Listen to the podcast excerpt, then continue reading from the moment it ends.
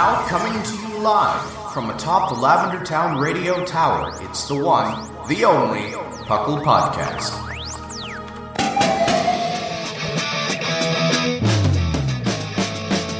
It's Puckle! Puckle!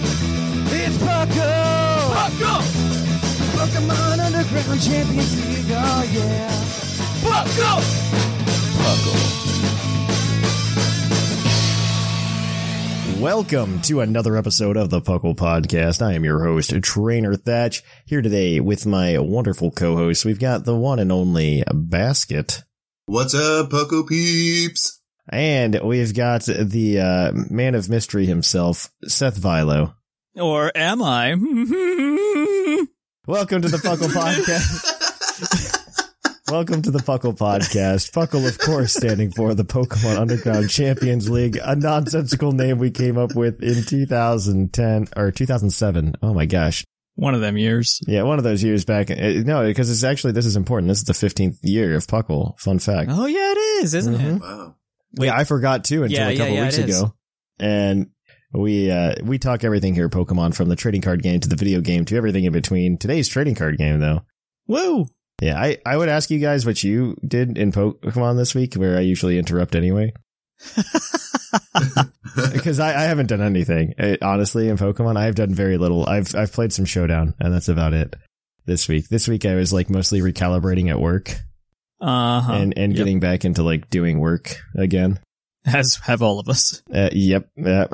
So I didn't do too much Pokemon. I've been like waiting for new cards to come in too, because like I want to go to League, but I played Lugia. And I'll probably still keep playing Lugia for a bit, but I want to play a little bit different in person.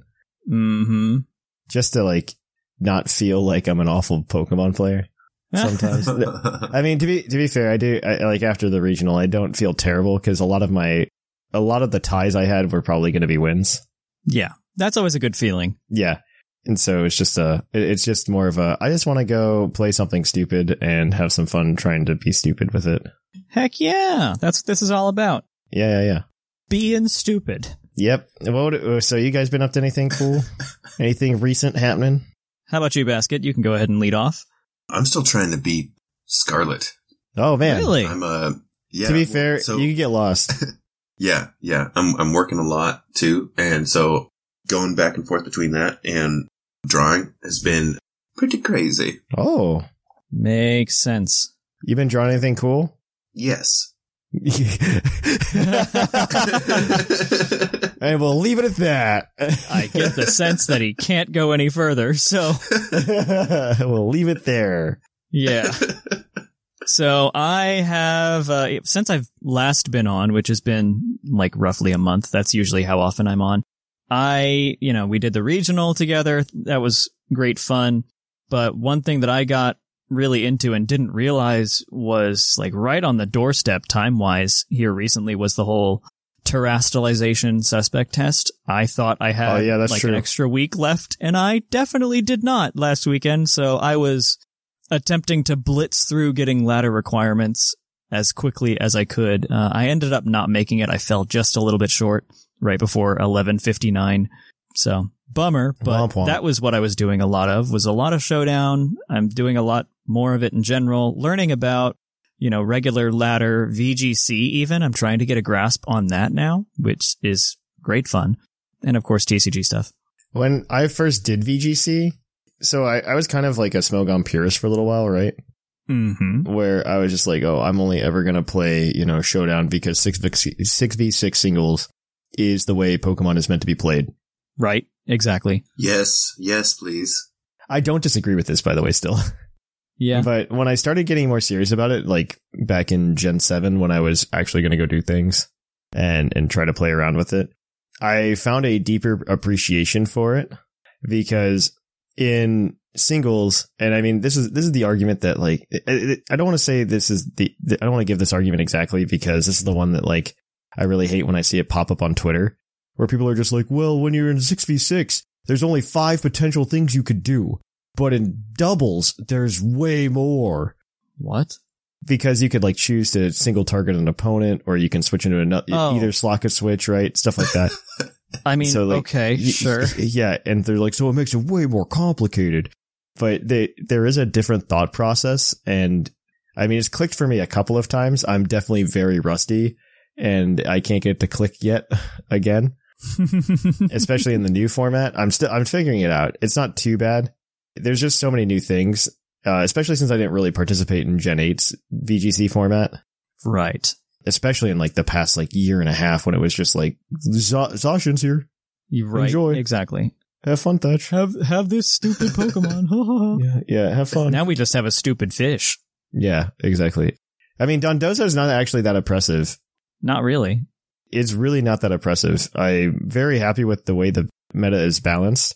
Things are going pretty well with that. But yeah, I've come to appreciate VGC more. I do want to play 6v6 OU because I do believe that is the best way to play the game. And if they wanted me to play doubles, they should make it the playthrough doubles. They really should have more than one fight. Yeah, they should. That is a doubles fight. Yeah. That was silly. They should legitimately at least have more doubles. I do agree with that. Like, I was amazed in this game how actually there were no double battles outside of the gym. Right? Like, I was amazed. Unless we missed them.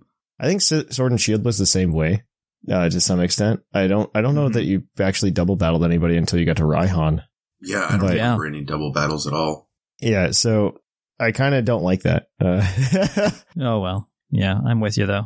But I do think VGC is fun. I do think the thought process there is different. I understand why they do it, too, mostly because it's faster, I think. Yeah. And then 6v6. Like, 6v6 could take you all the way to, like, 60 minutes. What? No. Yes, Seth. Never. Yeah, we have a history.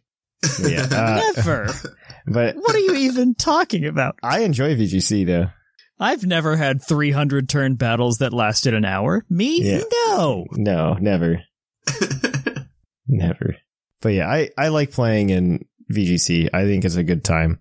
It's definitely not the same as playing singles, but you can get into a groove, especially if you find a team that clicks. I find that's really the bigger thing in VGC, is that everybody's got a play style. And if you find your play style that clicks, it really works out. Because I remember when I did that regional back in 2018 when I did it, like, I didn't know what I was doing going in. I had practiced a ton, like maybe 2-3 weeks where I've maybe played like on average like 3 or 4 hours a day, which nobody should do, by the way. Well, I was a student. So, like, I was a grad student. That makes sense. So like it was also like mostly on Showdown. And I say like 3 to 4 hours like on average throughout the day, because if you're like, oh, I got to work, you know what, let me spend like 15 minutes here, and then like whenever there's like a 15-minute break, just like do it, right? Totally, yeah. And so that happened a lot, and then, you know, maybe an hour or two at home in the evening, and so it ended up working out pretty well in that regard. So I still walked up and I didn't know what I was doing, and I just remember it was round 3 where like the team, because I had just stolen the team from somebody else, right? Heck yeah, thievery, piracy, yar. I think I made like one adjustment to the team, and I went in, and I there was just like a moment I was playing against a guy. I was at the like, no, it was round 4 because I was at the 2-1 table, and something just clicked.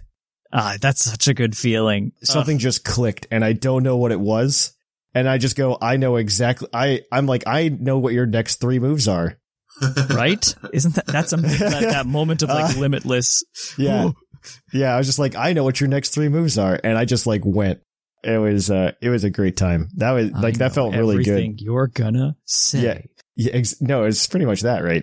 I mean, I've definitely had those moments in 6v6 and OU a lot. Like, especially back in the day when we were doing it on stream every single time. And I would be playing like 3-4 hours of OU against viewers. Like, I got really good at OU where I could just sit down and predict like the next like 3 or 4 moves.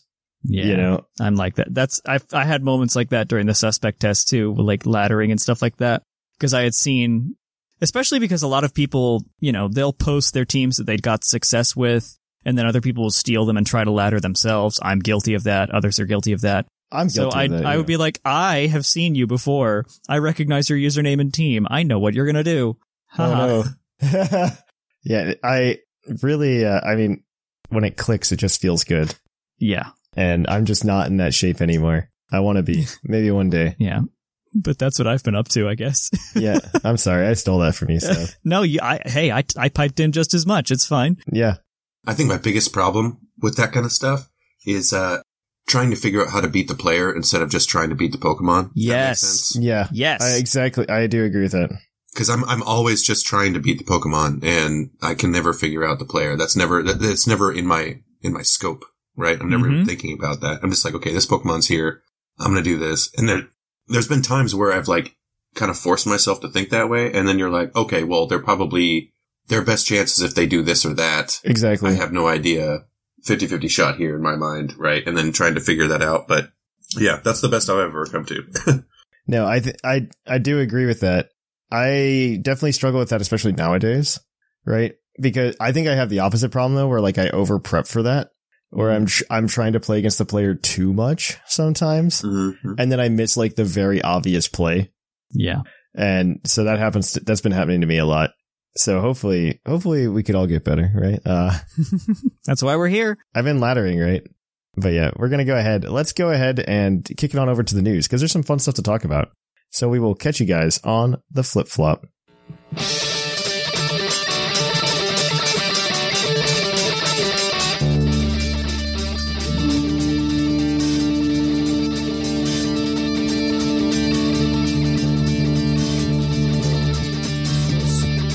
to you live from the Lavender Town Radio Tower. This just in.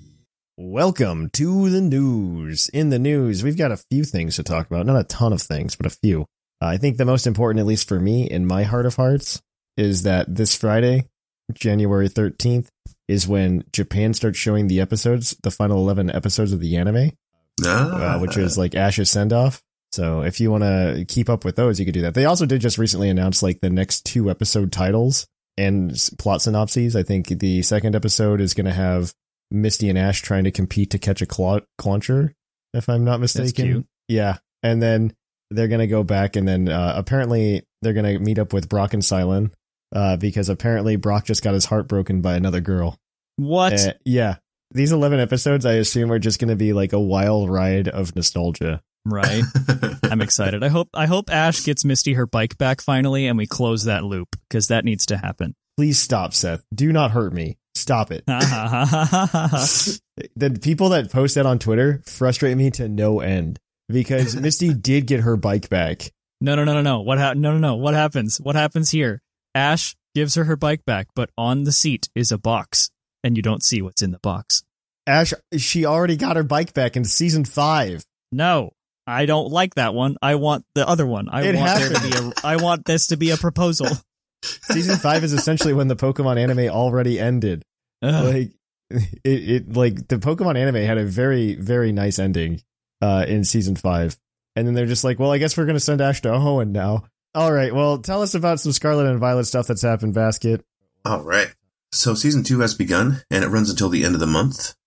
Same rules as season 1. The series 2 rules that'll run February until April add the Paradox Pokemon to the eligibility pool, which is pretty darn cool.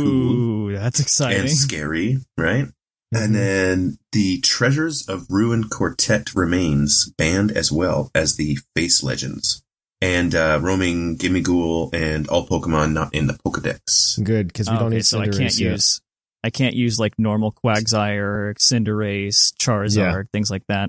Yeah, so, those are still banned in VGC. And I think they will be. I mean, if we go off of what happened last time in it's probably going to be this way for a little bit. The difference is at least Scarlet and Violet gave us a group of legendaries. That's true. Yeah. Sword and Shield did not do that. Yeah. Sword and Shield were just like dogs. I'm kind of happy that we don't yet have the Treasures of Ruin because they're kind of stupid. They're doing that on purpose because we already had that meta for a little bit in November, right? Before VGC, like before they made a season. So everybody was playing actually with the rules where everything was legal except for, you know, Rhydon and Maridon. Right.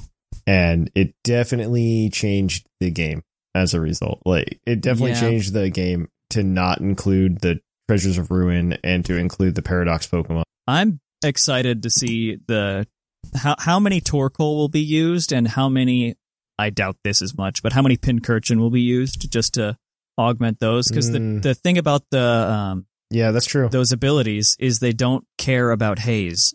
So it's a really cool way to get around things like Murkrow and other things that use that, because it's not like a stat change. It's just a flat stat boost. So Haze doesn't get rid of it. The thing is, I don't think Dondozo does as well in those metas, so it might reduce usage of Murkrow, right? Yeah. And which is fine. I mean, Murkrow can have its day in the sun. And that's day in the sun is now. And one thing to note is that even though the Series 2 rules go into effect in February, for all of our Australian listeners who might be going to the OCIC, that will still be Series 1 rules. Yeah. So don't get your Paradox Pokemon ready by then. They won't be allowed. Awesome. Well, I think this is more you, Seth. You can go on and tell us more things. Yes, I mean, this is our competitive episode, so we're going to touch on a little bit of VG World, and we kind of have a little bit with the VGC news here, but also Smogon-related news. Some of them are small. Before I get into that, though, there is a second chance for Cinderace raids this weekend if you missed out last time, like I did. So did I. You can grab a Cinderace. Apparently, I forget what Pokemon are good for it. Slowbro. We have it in the Trades and Raids channel on the Discord at pucklediscord.com. Oh, there you go. Okay, perfect. Mm-hmm. I'll have to look there. But yeah, there's a second chance for Cinderace. On to the Smogon things and the big news that came out of it that I was kind of alluding to earlier.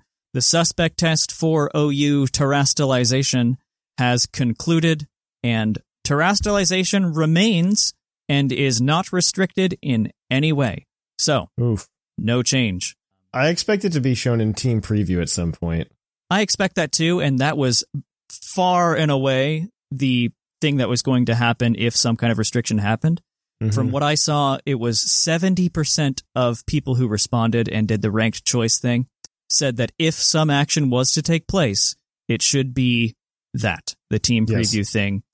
Far away second at like 15 to 20% was outright ban, and the other two things of like stab only and team captain barely made a blip on the results radar. I think those are just like very ridiculous. I think team preview is semi-balanced. Yeah, and it's semi-endorsed. They do it for that's what they're doing for official. Yeah, and that's what they're doing in official tournaments. Like the San Diego's going on right now. That's what they're doing at San Diego. Yep, exactly. It's not really team preview. It's just open team sheets, so you can go see your opponent's team before you play them. Right. That might be for a different reason though. That's probably because Game Freak forgot to make a locked box for it.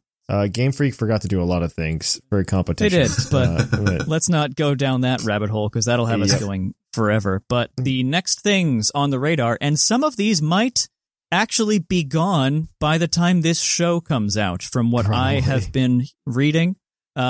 We all know, in OU anyway, that Chi-Yu is going to be the next quick ban, like for sure.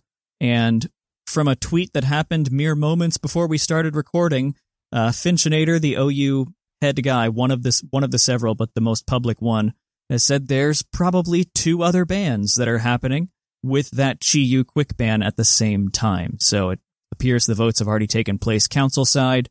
They just have to finalize them, and we'll get those results here by the end of the weekend. But on the radar, other than Chi-Yu, of course, which is limited now in survival, are the following: Annihilape, Cyclizar, Espathra, Chien Pao, Golden Go, Garganicle, and Dragonite. Those are all on the radar, being considered. Doesn't mean they'll all be quick ban, doesn't mean they'll all even be considered for quick ban. On the radar just means we've got our eyes on these. They might be suspect tested or considered in the future, but who knows? My prediction is that Annihilape and Cyclizar are the other two, because they're stupid and need to go. But it probably, yes. That's Smogon stuff, and we'll be getting more soon. By the time we do the VG episode, I think UU will be in its official format. It'll be out of beta. It's in beta now, and other formats will be starting their alpha periods. So it's exciting. We're getting the tiers back. It's a fun time. Yay! Has Smogon started updating their recommended build stuff? Because I was looking at I think last week or the week before, and I couldn't find anything. What you'll want to do is make sure that you're in the Scarlet Violet one, right? They don't just update the hyperlink or whatever, so you'd want to go to smogon.com/dex/sv/Pokemon, and you can start looking at preliminary builds from there. Well, you have some Pokemon Go news, though, Basket. I'm going to give that to you. Yeah, we do. We have a Twinkling Fantasy event that runs the 10th through the 16th and adds Mega Salamence to the game. It also adds Shiny Dedenne, which is, a cute shiny, Mm-hmm. The event focuses on dragon and fairy type Pokemon. Ooh. So this is a fantastic event. However, if you want to purchase everything, and including the extra week, you're looking at a total of like $80. Oof. Yeah. It's not cheap. So maybe pick sparingly what parts of this event that you want to purchase tickets of things for are. Mm-hmm. Yeah, dragon and fairy type Pokemon. That's in a vacuum, that's a fantastic event. Yeah, absolutely. All right, I've got the last two parts for Pokemon Go. January 21st, just for folks to keep on their calendars, is another community day, and it's a classic one here. It's for Larvitar, so if you missed out on getting those, that's a good time. And second other part that I've got is, it happened, folks. Kecleon is out in the wild in Pokemon Go. It's incredibly hard to find, and apparently it's breaking a little bit, so they're probably going to have to rework it a little. But what it does is when you go to spin a Pokestop, sometimes there'll be an invisible Kecleon stopping it, and then the encounter starts. It's kind of cute. That is cool. Yeah. All right, so we've got the last thing that is gonna that's at the end of every new segment, our Poke prediction. We've got this week was the first VGC regional of the season. How many Dondozo do you think made top cut? My answer is, if out of the top 8, I don't think it's not going to be nearly as bad as Lugia. I will say probably like 1 or 2.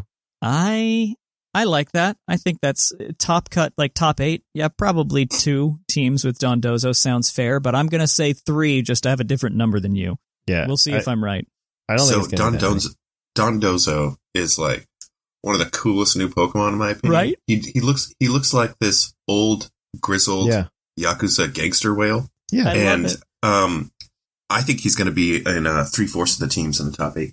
Oh my gosh, that'd be insane. I don't think that's going to happen. Just for style points. So 6 of the top 8. Wow. Yeah, that'll be fun. It's going to be the what is it? Incineroar. Which one was it? Not Incineroar. Which regional did we just have? The Latin American International Championship. Arlington? Uh-huh. With Lugia decks in the top 8. Right. I think it was like 6 or I think that was 6. I think it was 6 of 8. Yeah. I think it was 6 of 8 for Lugia decks. Yeah. Yeah. All right. Well, that's what I say too. So I think it's going to be like 1 or 2. I don't think it's going to be that many. A lot of people have figured out how to play around it. Yeah. And especially if you look at a lot of the tournaments that are happening online currently, Dondozo doesn't top all the time anymore. It really doesn't. Yeah. From what I've seen. Yeah. It doesn't. You can play around with it. You just play Miascarada or something. It's on my little VGC team that I just go to Showdown. It's very easy. It's very easy to play around. Yeah. It's very easy to play with. But yeah, I think that's going to be it. We are going to kick it on over now to Puckle's Poke Quiz, where we're going to quiz your co-host on their insane Pokemon.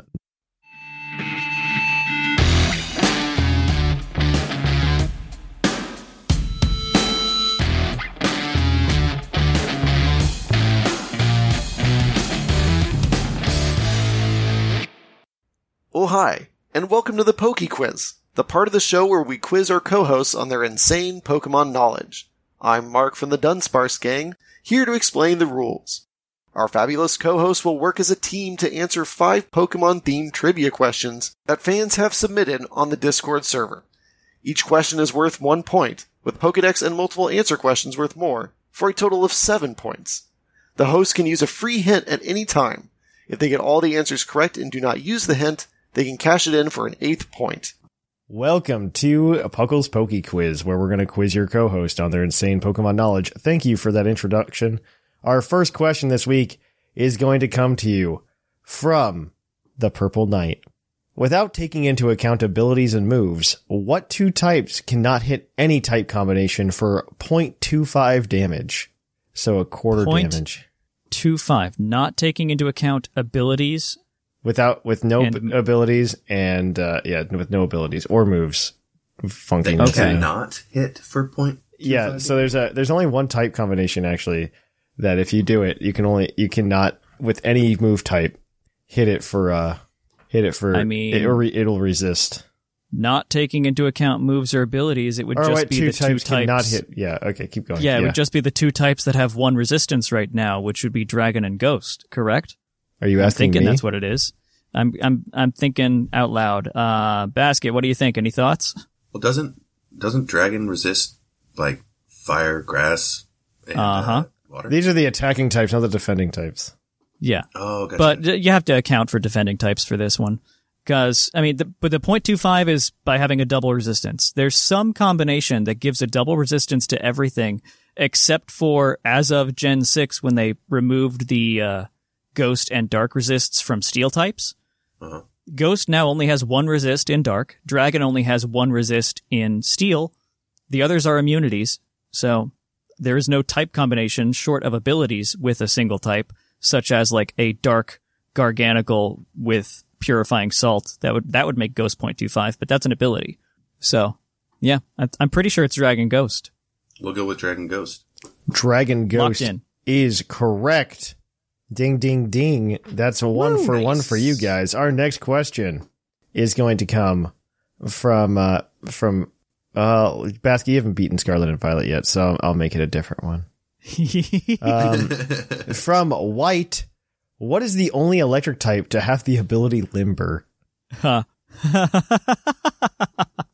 Do you know it, Basket? I'm trying to go through my head because I play a lot of Nuzlocke, and I've been really disappointed sometimes when I catch one with a really crappy. It's a real goofy electric type. I can tell you that. Oh, Stunfisk. That you dope. Got it. Yeah, Stunfisk. Yeah. Stunfisk is correct. You guys are 2-4-2. Your next question is your Pokedex entry question, as always. This one is going to come to us from Liger, the man who puts the trivia together himself. Woo. Its Pokemon Scarlet entry reads, it gulps anything that fits in its mouth. Its special enzymes can dissolve anything. Who's that Pokemon? Is it just Gulpin? I mean, that would be my first guess. That would make sense. Or is it Swalot? Which one's the preform? Swalot's the second one, right? Yeah. Gulpin's the early one. Yeah. I mean, it's got the word gulp in it. Yeah, let's do Gulpin. Gulpin, locked in. Final answer. Gulpin's technically not correct, but I'll give it to you. It is Swalot. Okay. The answer is Swalot. The second entry was going to be from Omega Ruby, and it reads, when this Pokemon spots prey, it spurts out a hideously toxic fluid from its pores and sprays at the target. Once the prey is weakened, the Pokemon gulps it down with its cavernous mouth. Cavernous? Okay, yeah, that we would have immediately just said Swalot. Yes. Same thing. Yep, I'll take it. So you guys got 2 points there. So you guys are 4-for-3. Your next question is going to be worth up to 2 points in this question because we're going to talk about some TCG. It's about TCG. There are, it looks like, 4 answers. Okay. I am going to give you 1 point for every 2 answers you give me. All right. In the Game Boy Color Pokemon trading card game, what were the names of the 4 Grandmasters, and what were their 4 legendary cards? What? Okay, if you can tell me the legendary cards, I'll just give it to you, because I think the names are a little unfair. What are their legendary cards? Are they, I could have told you the legendary cards. At least 3. I mean, part of me wants to just say the starters, but also part of me wants to be like the birds and... So I remember I think I can remember like 2, maybe 3. You get 2 strikes and then you're out, by the way, or 3 strikes and you're out. That's how it's 3 baseball. Strikes and you're out. Okay. Yeah, you'd have to lock in the answers. Okay. I think because they were like really dopey names. I think it was like Steve, Jack, and Rod or something. Holy crap! And then there was a girl. Holy crap! Is that right? Did you get that right? Those are all right. Oh my word, Basket! You legend. I was laughing so Basket, I'm just going to give you the points. You got the names of these people. I didn't expect you to actually get them. Holy macaroni! What was the girl's name though? What was the girl's name? Courtney. Okay. Oh, they were all just such dopey names. I love it. Oh, I can't. You named them in order too. Oh my gosh! In order? Yeah. Basket, you legend. I don't even like. Okay, but the legendary cards, because what you named those. I'm gonna give you the 2 points. Only because like Basket actually named it. No, that's all. There's just four. Then you end up playing your rival. I forget his name. Oh my gosh! It's on the tip of my tongue. I can see his derpy face. But his rival's name is Stinky because I name him myself. No, you can't name him. But he's also just like a jerk on purpose. Like it was back in the day when like rivals could be mean to you, and I missed that. Right? Yeah. All right. So the four legendary cards were Moltres, Zapdos, Articuno, and Dragonite. Okay. Yep, that makes sense. And Dragonite. So those were the legendary cards. And Dragonite makes sense. Mm-hmm. They were the Game Boy Color or the Game Boy exclusive cards. Uh huh. All right. Well, you guys are rolling on a perfect score right now. You guys are at Basket. Guys are at 6 for 4. Your next question is your what is it called? Base stat question, as always. And it is it's a new year, guys. I'm working on it. We're all working on it, my guy. And this is where I come crashing down is the base stat totals. Well, you do still have the hint, but of course you can always cash the hint in if you get this correct for a total of 8. All right. So this next question is going to come to you from Deacon Cheese. Ooh.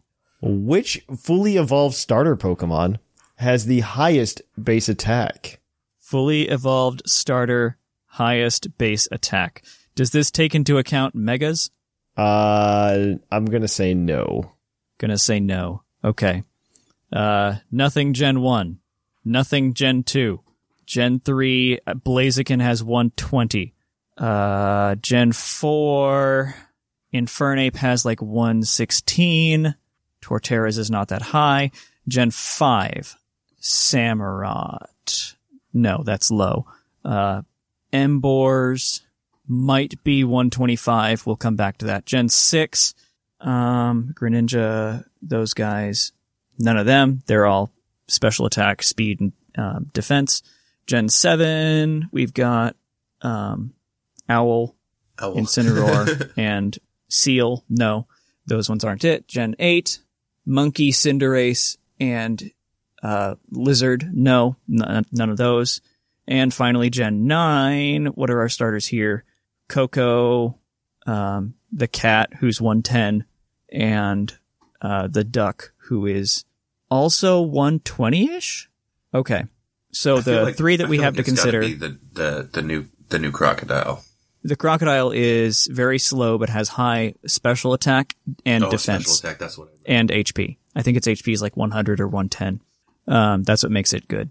So the three we have to consider from are Blaziken, Emboar, and Quaquaval, I think. If Megas, like Thatch said, if Megas don't take into account, because then it would clearly be Mega Blaziken, which is like 150 or something stupid like that. So... I never used any of those Pokemon competitively, so I honestly have no idea. Okay. I'm pretty sure that Quaquaval and Blaziken share 120, so I would put my guess on Emboar at like 125 or some weird number above them. I'm cool with us doing Emboar because, I just remember its speed held it back a lot. Yeah. Yeah, it's got high attack, high HP. That's what it's good at. It's got like 90s in defense or something, 80s or 90s in its defensive stats. It's HP and attack though that its main focuses are. I'm gonna say Emboar. Yeah, we'll lock that in, Thatch. Emboar is unfortunately incorrect. It's number 2. Number 2. Yeah, you named everybody except the winner, I think. Really? The winner. Wait. Oh, is it a once or do we get another guess? Oh no, you don't get another guess. This is the answer. This is the answer. This isn't the multi-answer question. The answer is Rillaboom. Is it really? Rillaboom's got a base attack of 125. Emboar is in second. Well, I said monkey. Emboar is in second with 123. Blaziken and Quaquaval are at 120, and Cinderace is at 116. I had like 115-ish in my head for Rillaboom, and I thought it was mainly augmented by like the grassy terrain nonsense. No, so it's just gross. That makes sense. Okay. Yeah, so you guys got 6 points today, so that's nothing to sneeze at. Sorry, Basket. It's okay. That is nothing to sneeze at. So, we are got that number right. People are getting closer to 40, but it's still anybody's game. So in first place, we have Seth Vilo with 31 points. In second place, we've got Linian with 26, and third, Shark with 24, Dr. Shamu in fourth with 21, Whimsicott in fifth with 17, Sublime in sixth with 15, Mark in seventh with 14, Claude and Basket are now tied in eighth place with 11, and Jushiro and Sigma are tied in 10th with 6. We'll see who gets there next time. Too. Yeah, so it's 120 as well. Cool. We will go ahead and kick it on over to the topic. Woo! We have another review this week from iTunes from Boy Jeff. Amazing 5 stars. I just started listening this year, but I've loved it ever since.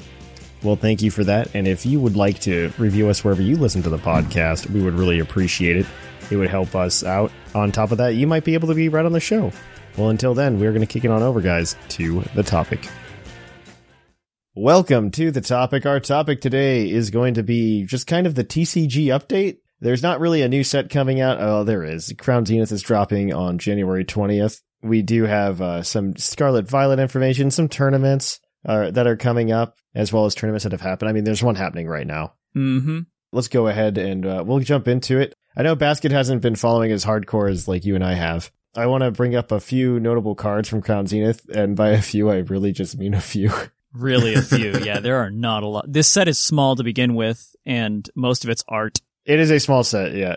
A lot of it's reprints, too. Yeah. There's a lot of reprints in this set, because this is a set out of Japan. At the end of each block in Sword and Shield, they've been doing these really big sets that are just kind of a celebration of the year. Honestly, in Japan, it's a way better deal than it is in the US, because it's like, hey, we took all of the meta good cards and we reprinted them with really cool art and we put them in a pack for you. In the US, it's just like, ha ha ha ha, suckers. Here's all the stuff that we forgot to put in. Here's the Hoppip from the E block we forgot. Yeah. So there you go, suckers. And you'll like it. Yeah, exactly. We get the cool art as well, but they're much harder to get than they are in Japan. That's going to be kind of exciting, honestly, is the art, because if you want to bling out your deck, this is the set. I'm very excited for not just this, but I'm honestly just excited that this is the end of Sword and Shield, so we can get to Scarlet Violet, where they're going to update the packs. Yeah. Because like the pack composition being updated, I think it's going to have three holo slots now, instead of the, instead of the one reverse holo slot, and then like the potential holo rare. We're going to get 3 slots for that, so 2 of them are at least going to be rares, which is very exciting. In every single pack of Scarlet Violet. Mm-hmm. I'm very, very excited to see this. It just makes me excited to open packs again. Honestly, yeah. Because honestly, opening these packs has been kind of bummer outside of Trainer Gallery. Even then, like, then you just end up with like way too much Trainer Gallery. Yeah, let's jump into it though. I think the one that I am most excited for out of this set, Seth, is the they're coming out with a baby Zamazenta. Yeah. It has an attack. It does 100 plus 120 or something that was like KO'd last turn for, I think it's 2 metal and a colorless. Yep, that's right. I think the ability is more exciting where it takes 30 less damage from attacks if it's got any energy attached to it. Yeah. I think could be big, especially in like lost box matchups. What's its HP at? Its HP is 130. It's 130. Okay. Which is actually kind of noticeable as well, because a lot of things don't really, like if they're going to KO it, like one hit KO it, it's going to take a little bit of a push, and they might be at like 140, 150, and you might get 2 turns out of the baby Zamazenta. Yeah, for instance, the couple that I can think of that really messes the math up on are a Cramorant and a Zigzagoon kind of ping loop. It is out of range of that. It is out of range of a Raikou, an amazing rare Raikou, and a Zigzagoon ping. That's true, so yeah. Out of range, I think, from a Regigigas, because that does 150. Yes. And so it's 10 HP short. I think that prevents pretty much everything from Regis to KO it, with the exception of the Regidrago. Drago. Yeah, the Drago that does like a crazy amount of damage. I mean, I think Metal actually is the big winner out of this set, in all honesty. For like, sure. I think Steel types are the big winner. I'm really excited about the Zamazenta too, because I intend on taking Lost Box to Orlando again, but Orlando, if I'm doing my math correctly, is going to be the first tournament that these Crown Zenith cards are legal. So this deck with the Lost Box and the Zamazenta sprinkled in has been doing incredibly well at some recent Japan tournaments. littering the top 10, the top 16, things like that with different versions of it. It's very good in Lost Box. It really makes it so you can have the explosive power of Rayquaza and the instant response to a Stoutland without having to find Snorlax and Choice Belt at the same time. It gives you a really, really solid answer to those things and just solid damage for whenever things are KO'd, which your opponent will be doing. They play right into your strategy. It's great. Do you have any other favorites, Seth? I mean, we have a list. I'll let you just pick one. Yeah. And we could talk about it. Yeah. And obviously, Basket, feel free to stop us and yell at us. Ask us a question or anything like that if we go too fast on anything. So here's one. I'll take this one because it's really complicated. It is a new item card or a tool card. It won't be an item for much longer. It is another one of those seal stones. We've seen two so far, the earthen, which reduces everything to 100 HP on your opponent's side, and the forest, which lets you search your deck. They use your V-Star power without having to have a V-Star in play, so long as they're attached to a basic V. This one is the Sky Seal Stone. And it says on there, the Pokemon V this card is attached to can use this V-Star power. And it says, this is an ability, it's really weird, and there's a lot of conditions to it, so bear with me. I'm going to read it verbatim. You may use this ability during your turn, obviously. During this turn, when the damage from the attack of your basic Pokemon V knocks out your opponent's active Pokemon V-Star or V-Max, take an additional prize card. It's very exciting. It's like one turn ADP. Yes, one turn ADP.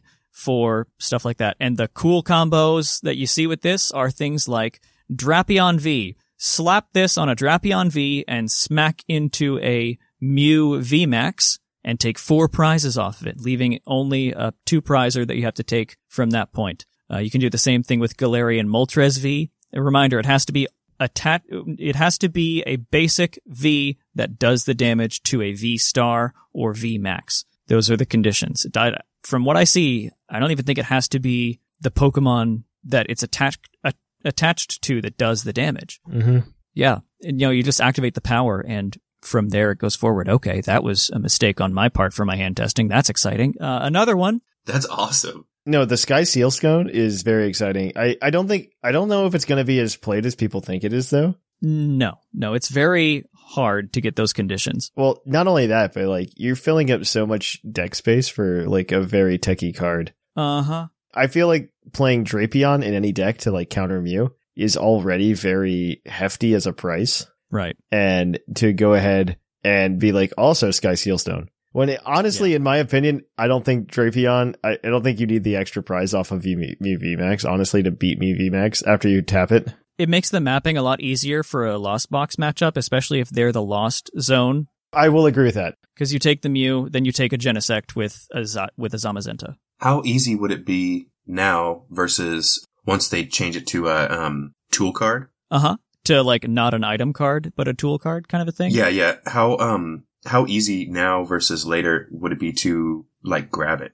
If you had a one-off. About the same, I think. About the same. A Lost Box tends to sometimes play things like Pokestop, which would no longer work. So in some situations, it'll be a little harder to find. A lot of these decks also play Raihan, though, which lets you search for anything. So doesn't really change that. So a couple cool Pokemon that can use this really well are things like Raikou V to take a Lugia and get 3 prizes off of a Lugia. So you're that much closer to the game. And Crabominable V, not a really well-known name, but it's got that Destroyer Punch attack, which does 90 damage by itself, uses water energy, which a lot of these decks tend to play, and then does 60 more damage for each damage counter on the opponent's active. So you can magnify some cool little Lost Mine pings and really explode things with the Crabominable. Yeah, sure. That's a cool one. The other ones that are pretty cool are the Zacian V-Star, which I think is really what's really cool is I think you told me this before, and I didn't see it until I started looking at the set more, Seth, that Dialga was going to be an okay deck. Yeah. After seeing this, I don't disagree with you, though, because there's the Zacian V that everybody plays in steel decks, where you can do Intrepid Sword and you draw three cards, and if there's an energy in it, you can just attach it to something. Specifically itself. It's specifically itself. That's true. Yes. But what's really great is you could like play that in Dialga, and that Zacian's good on its own. Don't get me wrong. Could get stopped by things like Miltank. Yep. Which I wouldn't be surprised if it just sees an uptick again later on. I mean, it's always there to some extent. It's annoying, that's for sure. I faced a number of them testing for, what was that one? NAIC that we went to? Yes, yes. And when I played Dialga like a fool. Oh, well, that was when Miltank was like the new hotness, right? So that was, and I had like, I think I had Canceling Cologne in the deck, yeah. And I never faced one that day, but was I ready? I hate it when that happens, man. Tell me about it. You got a tech in your deck and it just, ugh. Man, tell me about it, Basket. I played Galarian Moltres, like the baby in the Lugia deck, and I played for Mew, and I played zero Mews. I was so upset. Right? Same. I didn't face a single Mew. And you know what's worse is every single match that I sat down, I was sat next to a Mew mirror. Right? Oh, man. And I was just like, they're just playing each other. What's going on? Match against me. They're like, but no, Thatch, you need to play the Jolteon V anti-meta deck. With your Lugia deck. Have fun. Exactly. And I'm just like, God.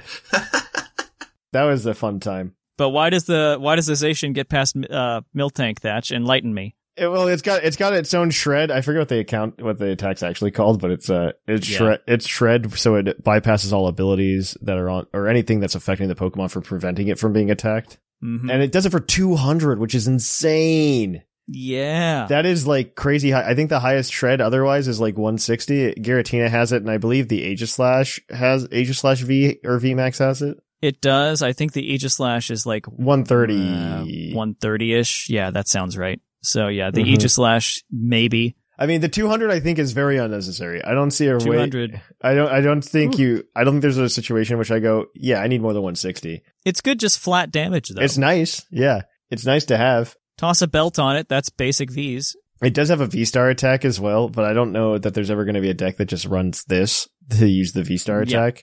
But it is nice. It is nice, I guess, if you like have a really bad start and you are playing Dialga. You could go ahead and V-Star for, I think it's two metal and two colorless, I think. Correct. Yeah, two metal, two colorless. And it does like 310, which is insane. That's a Mew. Yeah, that's a Mew. That's a lot of things. With a belt, that's everything, I think. Which is great, actually, because like that hits numbers that like Lugia can't hit. Mm-hmm. Well, actually, I think Lugia can hit 340. No, it can hit 330. It's 330. Do any of these other cards that we've got on our little list here speak to you, Basket? They're all in Japanese. That's true. From what I'm looking at. So no. There's a big one, though. Like, I think we haven't talked about the biggest one. Like, we've talked about some big ones, but I think the one that's going to be the most creative is going to be the Radiant Eternatus. Ooh, yeah. That's a fun one. Oh, that one's in English. That one's English? Give it a whirl, Basket. All right. How do you think it's good? I think that one's been revealed. I think it has, yeah. I don't think it's going to be the best one, but I think it's going to be the most fun one to see play. Yeah, so it's dragon type. It's just a basic ability, Climactic Gate. When you play this Pokemon from your hand onto your bench during your turn, you may search your deck for up to 2 Pokemon VMAX and put them on your bench. Then shuffle your deck. If you use this ability, your turn ends. And then it's got so good. Because it's a dragon type, it's got a fire, water, and normal energy cost for Power Beam, which does 200 damage flat. The ability's insane. That's such a cool... That's a very good ability. The amount of time that I've just searched my deck desperately for a VMAX, trying to get it into play. Things like, to name a couple, like Shadow Rider Calyrex. It's very vulnerable in its first form, but if you can just cheat 2 of them out, yeah, your turn ends, but now you're done. You could do this with so many Pokemon. You could do this with a lot. Like, I think... You could do it with Regieleki to some extent. I think Duraldon. Yeah. I think Duraldon likes this. Duraldon really likes this. Duraldon's incredible because it's so vulnerable in its first stage. But if you can just cheat it out, have this as, a one prize, and then all of a sudden you've got Duraldon that's immune to damage while things have special energy on it. Mm-hmm. There's no bossing, KOing the baby. There's just it. Yeah, exactly. No, that's the biggest thing with Duraldon too, especially in like the Lugia matchup. Yeah. If you just get the big boy out, it doesn't matter. Yeah. Yeah, this is an absurd card. Yeah, no, it's really fun. I mean, I don't think it's going to be the best just because like your turn ends, right? That is rough. It's going to slow you down a little bit, but could you imagine a turn one where you do that? Right? You've got two VMAXs down already? Like, what? You got two VMAXs ready to go for the next turn? Like, that would be pretty intense. I'm very excited to see that go. I'm very excited. I don't think it's going to be good, but I think it's going to be fun. I think there's going to be a lot of different decks that can do this. Because, like, you can also imagine doing this with the paralysis being big again, right? I guess it's not as big anymore, really. Like, there was that one regional where everybody did it, and then nobody really cared anymore. Which surprises me, by the way. Yeah. I'm very surprised that people stopped doing it, because it's really how you can stop things. But Espeon VMAX sees a lot of play because of that. And so you could just get Espeon VMAX out right away. Ooh, yeah, that's a good one. You don't have to worry about the vulnerability of exactly. Baby, and everything immediately has the immunity to effects. So, like, You can't be Eveltald. Exactly. That's cool. Turn one, you can't be Eveltald. Like, that's pretty good. I mean, there's got to be, like, a pretty quick engine to get Eternatus out there to fill up your bench early. Quick ball. Done. For sure. I mean, just quick ball. That's what I'm saying. Yeah. And quick ball. The lists that I've seen, the preliminary lists that are coming out of Japan, frequently they're the Duraludon.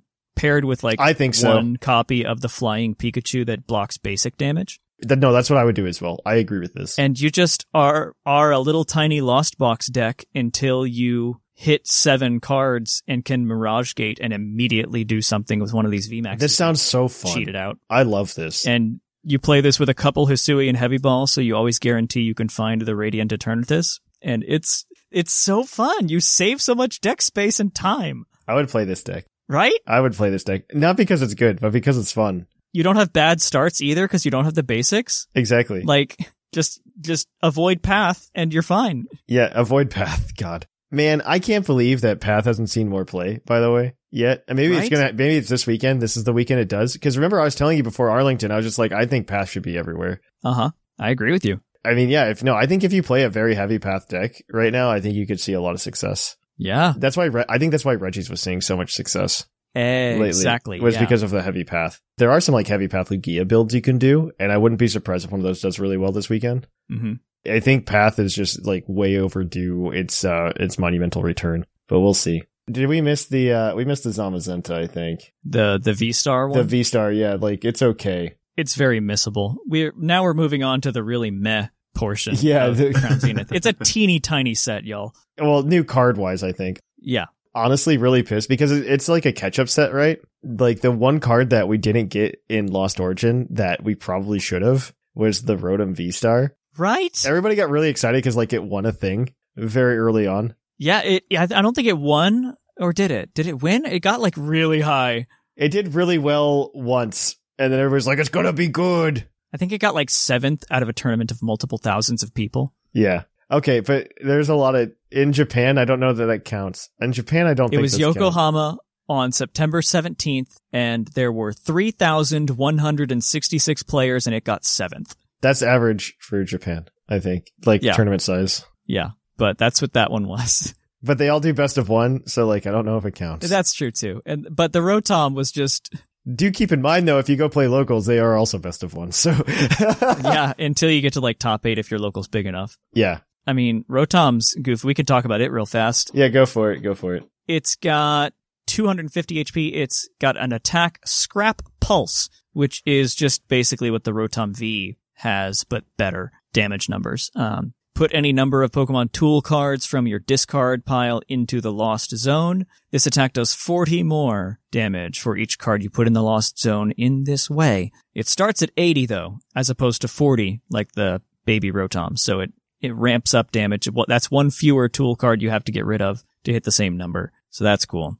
And I think the main gas comes from the ability, which is Conversion Star. During your turn, you may use this ability. Discard any number of cards from your hand, then draw that many cards. Oh. Easy. Get rid of all the tools in your hand that you've collected, and that's an ability, not an attack, so you just immediately Scrap Pulse them away and do a ton of damage. Yeah. Do we know how that's going to work after the tool errata or whatever we're going to call it? Yeah, it shouldn't change anything because nowhere on here does it specify items. The Scrap Pulse attack says specifically Pokemon tool cards, And the conversion star is just discard cards from your hand up to a certain number. There's nothing that specifically states item versus tool, well, item, tool, whatever. So it should be largely unaffected by the errata. The only difference is it would work now slightly better with Pokestop because those tool cards are immediately thrown in the discard. So that's the only difference I can see. So it gets better with the errata. Hooray! Yeah, yeah. Good question, though. That's something I had not considered, Basket. That was a really good thing to point out. I don't even want to talk about some of these you put on here, because I think Regigigas V-Star is like a garbage card. It's kind of garbage. It's cute. It's cute with Switch cards, and it could go really well with the Gardevoir engine. Maybe, but I don't know. I'm not very excited about it. The Bidoof, I think, is more exciting. Like it's got its own bench barrier, and it's just like, yeah, we lose Quick Ball, so Bibarel would really like to have a Bidoof that won't die. Built-in bench barrier is cool. It's only for itself, of course, but it's cute. Does have 60 health, and it will be hit by a Sableye, but that's late game, and hopefully by then it's a Bibarel. So, like, a card that people... I think the Luxray, it may not be good now, but it might be good later. There's a Luxray in this set. Ooh, yeah, yeah, yeah. And it's very much so reminiscent of the... Were you playing... I don't remember if you were, Thatch. Basket, were you playing back when the old Talonflame was around? I was. I have the Greninja deck. What set was that in? That was in Steam Siege. Yeah, that's right. Yes. It was in Steam Siege. Do you remember the Talonflame and how crazy it was? Yes. That's the one where like it would go straight on the bench, right? Straight on the active. If it's in your opening hand, it goes straight on the active, yeah. Mm-hmm. And you can just set that up as your quote unquote active basic, instead of an actual basic. Yeah, that was the starter for Greninja, right? They got a Luxray that's doing that now. Oh, that's cool. Yeah. So it might be okay. I'm waiting for the game to slow down a little bit before I say it's good, but I'm happy for Luxray to be able to do something. Right? It should have a little bit of love. I mean, I think it's one colorless too for its attack. It does 50, which isn't a lot. But it does let you just grab two trainers. Yeah. And what's cool about the Luxray, too, specifically, on top of the grab two trainers, which is kind of worse than the Talonflame because Talonflame was just grab two of any card. Right, yeah. But the Luxray, number one, has more health. That's important nowadays. It's got 160 instead of 130. Number two, it hits for a weakness. Yeah. Yeah, that's true. It does hit for a weakness. Which is big. The Talonflame was colorless. And it's free retreat. Was the Talonflame not free to retreat? I think the Talonflame was too, but the Luxray, that surprises me given its in-game speed stat is so low. Yeah, okay, but I don't think they pay attention to those things anyway. I'm going to be honest. I mean, Regieleki has like three. Yeah, right? Yeah, I think they pay attention to it when they want to. Yeah. When they want to. The Talonflame did have free retreat. Yeah. I do remember that. It is almost exactly the Talonflame, actually. That's what this is. It's cute, though. I miss that. I miss that so much. You can play it with fossils. You can make Lugia at home. Lugia at home. What, the old like fossil type lock decks with Talonflame? Yeah, what you do is you play like four Luxray, a single basic because you legally have to have one. I hate this. And a bunch of fossils. And you just rare candy, you put the fossil down because it's not a Pokemon, and you lead with Luxray every single time, and you make Archeops with rare candy, whatever. There you go. My gosh. Lugia at home. Lugia at home. It would just end up being like a single prize Archeops deck. Exactly. That sounds like a Jushiro deck right there. Every Archeops just powers itself up immediately and just starts smacking. That could be really goofy. That could be absolutely nutty. That would be a goofy deck. I kind of want to just build that. Right? I kind of just want to build that and make it even though it's bad. If you do the four Luxray and one basic, the chance is there. Okay, so when it drops on PTCGO, I'm going to build it, and it's going to be so bad. Yes. And we have gotten confirmation that Crown Zenith will hit PTCGO. Yeah, we know that. So... that's a good thing, and we've got at least a couple more months for the client. Yeah, before the client becomes awful, yeah. We've yet received no word of when it will hit PTCG Live, which we're all not surprised about, both A, because it's in beta still, and B, because it's wonderful. Great. It's the best one. So happy for it to exist. Nobody's upset. I would like to point out real quick before we move on, that to the listeners that didn't listen to the TCG show, Joshiro's a great TCG player, Mm-hmm. He just loves fossils too much, and he's constantly building like fossil teams and trying to make them work. And they always have some new gimmick or some new card that like Jashiro's like, oh well, you know, maybe it can work this way, you know. So I wasn't disparaging him. I was just, you know, friends don't let friends play pop fossils. Exactly. There's the meme. There it is. I hope I can meet up with you guys once I get the cube built because I want to watch Yushiro try. I'm very excited for this. Maybe we should just cube online one day. It's fun. It's fun goofiness. And this gives the garbage archetype of fossils a new breath of life and makes it have potential. I'm kind of excited for this. It gives it something. I think they even have a Dracovish right now that prevents evolution. I think. Let me look. So it's like the old Archaeops that was banned? Oh my gosh, you are correct, actually. Yeah. Does it have to be active, or can it be just anywhere? It has to be active, though. Has to be active. That's kind of fun. That could be cute. I don't know if I wanted to, I was going to talk about some Scarlet Violet stuff, but we've talked for a while, actually, so I don't want to do that. We can save that for 2 months from now when we have, like, actual more. Yeah, when it's closer to actually releasing. There's some cool things coming from it, though. We haven't seen a lot, but we've seen a couple cards that'll be notable both for now and after rotation when it lands. I also wouldn't say much has happened in the meta since the last time, in all honesty. Not really. Like, we were prepping for Arlington last time. And I don't think much has changed in the way of those expectations. I think the only thing that's happened is there's been, like, a slight resurgence in coughing Eternatus. Yes. Like, I think that's the only thing. All because of Shamu. No, it was because that deck in Japan did really well. It's not bad, honestly. It's also seeing, like, moderate success, right? It's a fun deck, though. I mean, it's fun. It's fun for the person playing it, not the person playing against it. But exactly. If you want to feel good by making everybody else feel bad, go play it. Yeah. Tons of things are so reliant on their abilities. And if you can just Weezing stall them out of it and possibly throw in additional poison bits, a Crobat VMAX weaved in there somewhere. Yep. You can be the most annoying deck in the room, and that's what you want to be. Sometimes. It's good, though. Yeah, other than that, I don't think there's been much. And I am excited for Crown Zenith, though, mostly because there's pretty cards. That's the only reason. That's the other thing I was going to throw out there, too, is that we mentioned it earlier, but some of these arts, you got to go look them up, folks. They are absolutely beautiful and great ways to bling out your deck. It's incredible.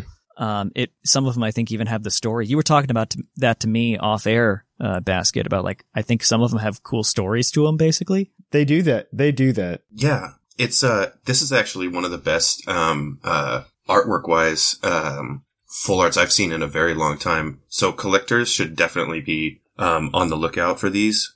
There's a set of 9 cards divided into 3, little groups where if you line up 3, there's a whole scene of 3 different cards with 3 different Pokemon, that create an entire scene. So there's 3 sets of 3 that do that. And then there's also a set of 2 where it's a Mewtwo. It's from Mewtwo's perspective, and he's attacking a Charizard in the air with all this like great background artwork. And then there's the opposite, which is a Charizard card, and it's from Charizard's perspective doing that. I mean, they're just, I don't know who was doing the art design for these, but they really went kind of crazy with it, and I love it. It seems like a lot of new exciting, fun, really dynamic artwork. It's great. Mm-hmm. Oh, and real quick too, there's a Dunsparce card where it's like 3 Dunsparce and they're all sleeping in what looks like a college dorm room. Yes. They're like 2 of them are in the bunk and then one of them's just like sleeping under a pile of clothes. That's adorable. And then quite possibly my favorite one, just because of how derpy it is so it's a Ditto card, but it's just a field, a wide open field full of Numel. Yep. And then there's one and they're Ditto. All eating grass. There's one Numel with the derpy Ditto face. I love that so much because it references the whole like peeling thing. That's so cool. Yeah. It's very good. I really like it. All right. So I think this is where we're going to stop. This was it was shorter than our other competitive episodes, but I thought it was it's warranted with the shorter set. Yeah, and there's not a whole lot of active development right now. No. Lugia is being teched for against and all that kind of stuff more, but it in turn is teching back. It's still very much a Lugia best deck meta with some other things creeping their way back. So keep an eye on tournaments. We've got San Diego now. We've got Orlando. Orlando at the beginning of February, and then Knoxville, Tennessee later. Yep. So Yep. We'll be back at you in March with more TCG when 3 more regionals have completed, and see where we get there. And hopefully I'll be the champion of 2 of those, so I can be halfway to my world's invite. All right. Well, on that note, we are going to go ahead and we're going to kick it on over to Puckle's Pokemon of the episode. We will catch you guys on the flip flop.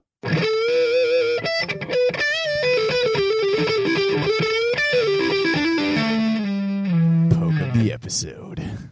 Welcome to our Pokemon of the episode. I guess we technically don't have the national dex number yet. We should. I think Cerebi figured it out. I think they did, but it's not confirmed yet. And so this is Palafin, the dolphin Pokemon, or the hero Pokemon, depending on when you see him. I'm going to read 2 entries here because I can. Yes.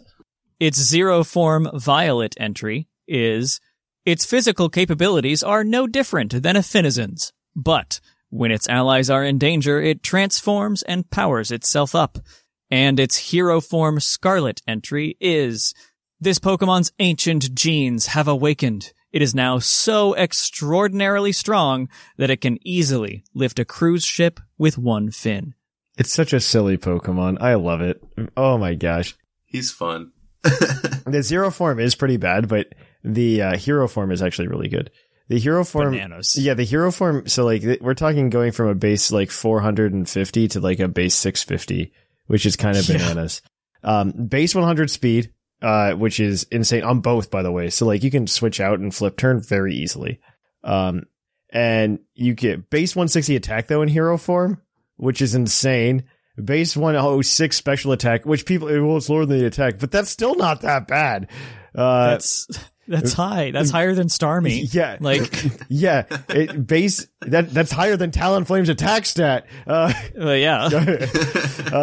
Its base HP is 100, base defense of 97, base special defense of 87. Like, this thing is... It's not bad. It's pretty good.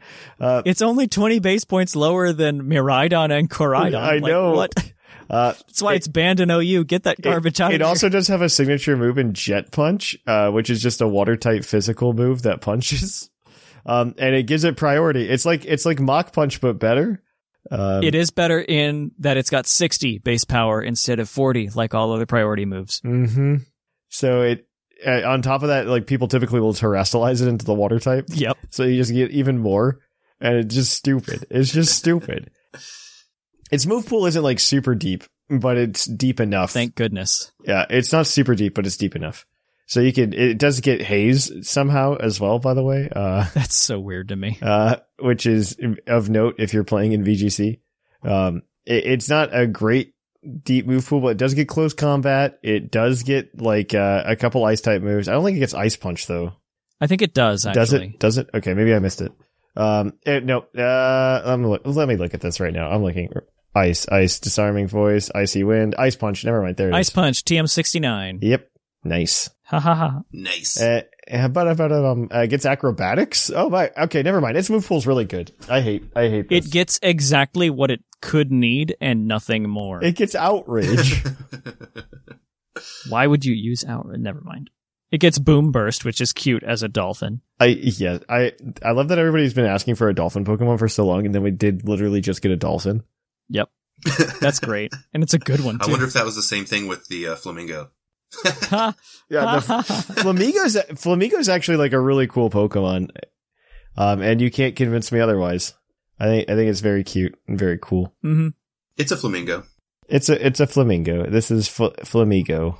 But this is Palafin's week, not Flamigos. Yeah. We do have a team. It is a VGC team. I played exactly one match with it. So we have the expert here. I essentially know everything about this team, is what I'm trying to say. But it's actually a really fun team.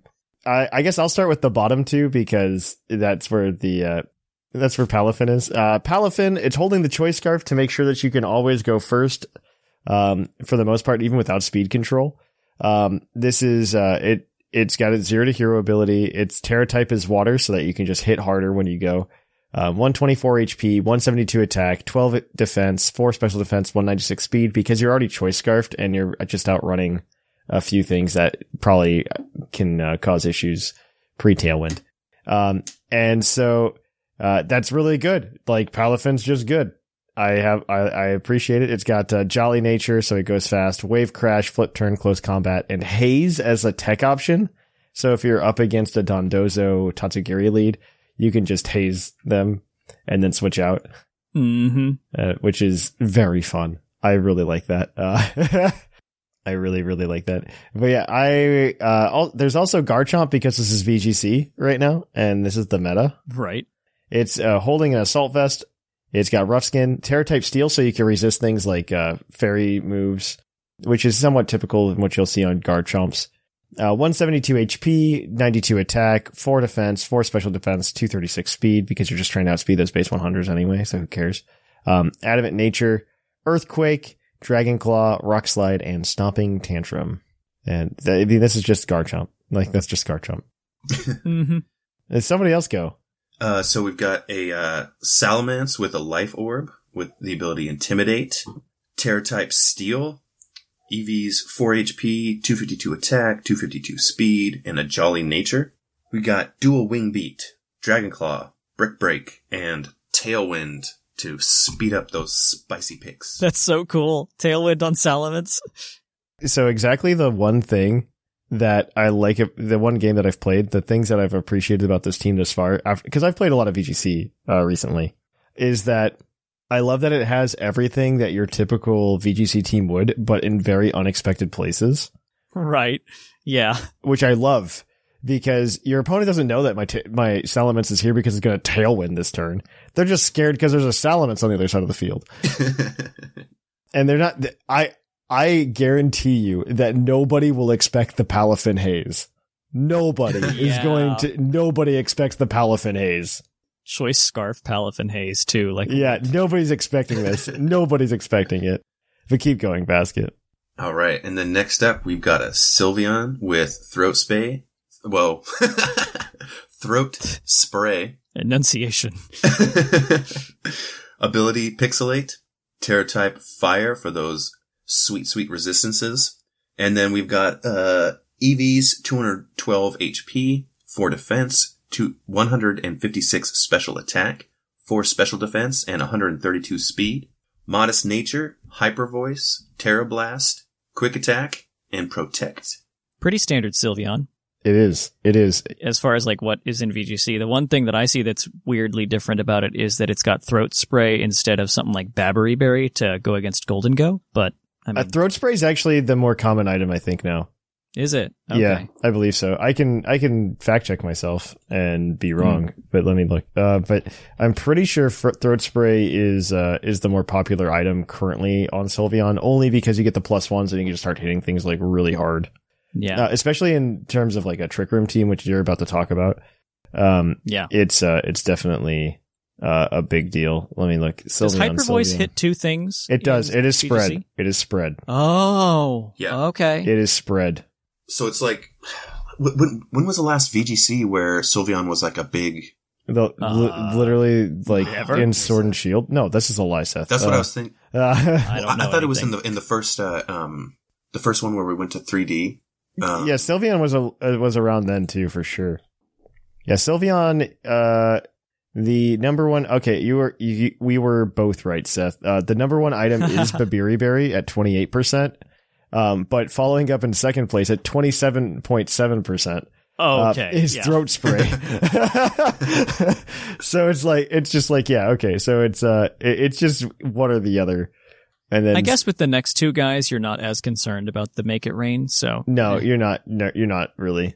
And even then, you just Terra into fire at that point. That's true too. Yeah, you just Terra into fire. But yeah, go ahead. Talk to us about the other 2. Yep, I will start with the support guy first and then go into the big guy. It's Indeedee Female, holding a Colbur Berry to stop dark attacks, right? Yep. Yeah, Colbur is dark. Ability is Psychic Surge, and its Terra type is Ghost. for a reason. I forget exactly what. I read something recently, and that's a good type for it. I forget why. Oh, population bomb. That's why. Yep. Population bomb. Population. The option that I've seen for Ndidi to get around population bombs is just to hold the Rocky helmet. Yeah. EVs are 252 HP, 228 defense, and 28 special defense with a calm nature. I'm guessing those 28 special defense hit a bonus point, but what do I know? And the moves are Psychic, Follow Me, Protect, and Trick Room. A reminder that Psychic Surge sets up the psychic terrain for you, and Follow Me is good and annoying. Protect is VGC staple. Trick Room leads directly into our next guy, which is crazy. We've got Armourouge holding a weakness policy. Its ability is weak armor, and its Terra type is dark, probably to keep weird things from hitting it. I forget. Probably, again, that Golden Go Shadow Ball or whatever. Yeah. Its EVs are 116 HP, 12 defense, 252 special attack, 4 special defense, and 124 speed with a modest nature. And its moves are Expanding Force, Armor Cannon, the fire type, special close combat or whatever, Wide Guard, and Protect. Very cool little set. Expanding Force, if you don't remember, it's the tutor move thing from Isle of Armor that does crazy amounts of damage when it's in psychic terrain, and it still retains stab even if it terastalizes. It's also limited to Armourouge at this point in time. Nothing else currently gets it. Until DLC, probably. Maybe not. Maybe. Yeah, but yeah. We'll see. I don't know. But yeah, it's on Armourouge only. Armourouge is probably the biggest offensive backbone to this. You want a Trick Room and just smack something with Psychic Terrain boosted Expanding Force, and Weakness Policy plays right into it. You could even Earthquake yourself and do that. So, boom. This team got like third place at a tournament in December? Yeah, somewhere. Right? Yeah. Well, I don't know. Not a tournament. Not a tournament. I think. I think it's on the ladder. Or something? On the ladder, yeah. Okay. Which ladder? I don't know, but it's on a ladder. Okay, maybe like the end of December. This was the third place one. Okay, that makes sense. Yeah. All right. Well, that's going to be the Pokemon of the episode. We are going to give those away to the patrons this week. So definitely head over to the Patreon if you want those in shiny forms. Other than that, we have one more segment, and it's our mailbag. So let's kick it on over to that. It's mail time. Send in your emails. Mail. Welcome to the mailbag. The mailbag is the part of the show where you can email us at PucklePodcast@gmail.com, and we will read it on the show. We asked you guys about your regionals experiences and a bajillion other things that I forgot about, but we would love to read those. But first, before we do, we will give out the green Tauros badge, as we are sponsored by that fictional energy drink that gives you hooves. Hooves! And we will go ahead and read the one and only email we got this week. Hopefully it's worthy of that green Tauros badge. Thank you to Giorgio for this email. Hey, Puckle Gang. Doing the Cinderace raids has been a blast, especially using the Slowbro squad that was suggested in the Discord. My wife and I made a slight modification of our own, since the two of us wanted to train up the pokes ourselves. Which is my favorite part about these raids, by the way, guys. Right? I love that idea so much. I love that there's a reason to make competitive Pokemon one at a time, because you're fighting these guys. I imagine at the end of Scarlet and Violet, I'll just have like this gang of Pokemon that I've specifically made just to counter raids. The raid staples, yeah. The raid squad. I love the idea. Especially if they make them hard like the Cinderace one. Please keep doing this. Keep doing this. Every month we just get a new guy. I took the Armourouge suggested, but invested in speed instead of special attack, running Will-O-Wisp and Acid Spray. Ooh. I would burn the Ace the first turn and Acid Spray for 3 more turns. She trained up a Slowking instead to put up Reflect first. Then she triple Nasty Plots. Boom, stored power. Oh, okay. Like coordinated expert bunny hunters. That's great. Slowking snipes the bunny, Okos every time like clockwork. He must have done 20 or more Cinderaces. I wonder how many Cinderaces were knocked out during that event, now that I think about it. They used to keep track during the Sword and Shield ones, like when we had those big ones, like the Zeraora. I think we had to keep track because they promised, like, if we kill a bunch of Zeraoras, then if you knock out 3 billion or something, you get a thing. Yeah, there were incentives, yeah. Remember the first time they ever did an online event and they like horribly overestimated how much people would do? Yep. And like we only got to like 1/10 of the way, and then they were like, "Oh, yeah. Oh," and then they've horribly underestimated ever since. Which is the better way to do it, honestly. It was a well-oiled machine inspired by the Discord. Thank you very much, Sigma, Rotted, and Sharksfeeligan for the posting the builds. Needless to say, we're rolling in candy on our picnic tables. Our level 100 Pokemon now. Thank you so much. You are more than welcome, Giorgio. That's awesome. Well, I think that deserves the green Tauros. Yeah. Yeah, no, absolutely. Absolutely. Giorgio, you get the green Tauros badge. Please let us know if you need anything. All right. So if you want to email us next week at Puckle, this was a very short mailbag segment. You can go ahead and email us next week at PucklePodcast@gmail.com, letting us know what your favorite part of Crown Zenith or the Pokemon TCG is. We'd love to hear from you guys. I have slowly but surely building my cube. I'm very excited. One day, I'll have it finished. One day, Seth. And we'll play it together, I believe, Seth. In you. I believe in me, too, sometimes. I contributed a fake Arcanine, apparently, to the cause. You did. So. You did. To be fair, you contributed a lot more, but yeah, the fake Arcanine is my favorite one. I did not realize it was a fake. No, I was just like going through all the cards, and I looked at the Arcanine. I'm like, this is like really off. Yeah, yeah, it was shadowless, and I was like, ah, buddy, am I just dumped his entire collection on me? Yeah, I did just buy a bunch of new ones, so we're actually going to be pretty close. I think I bought something like 20-ish cards of the 40 that I'm missing. Okay, we're pretty close. We'll be there in the near future. Nice. Be there in the near future, and we'll be able to play it all together and have a good time. Heck yeah. I mean, we could always just do it on Tabletop Sim now, so. Also true. I do have it built on Tabletop Sim. All right. But yeah, you can email us at PucklePodcast@gmail.com. Until then, though, come to our Discord, PuckleDiscord.com. You can, of course, keep up with us throughout the week on social media, Twitter, Facebook, Instagram. You can, of course, watch us on Twitch at twitch.tv/ThePucklePodcast. Now that I'm recalibrated, I'm going to come back this Tuesday with some kind of video game-y action on Twitch at twitch.tv/ThePucklePodcast. Probably actually YouTube. But yeah, just follow us on Discord and on social medias, and you can see all that when we go live. And of course, you can always help support the show over at Patreon at patreon.com/PucklePodcast, where we have a bunch of cool rewards. On that note, though, I have been Trainer Thatch. And I've been Basket. And I've been Seth Vilo. And here in the Lavender Town Radio Tower, it's closing time.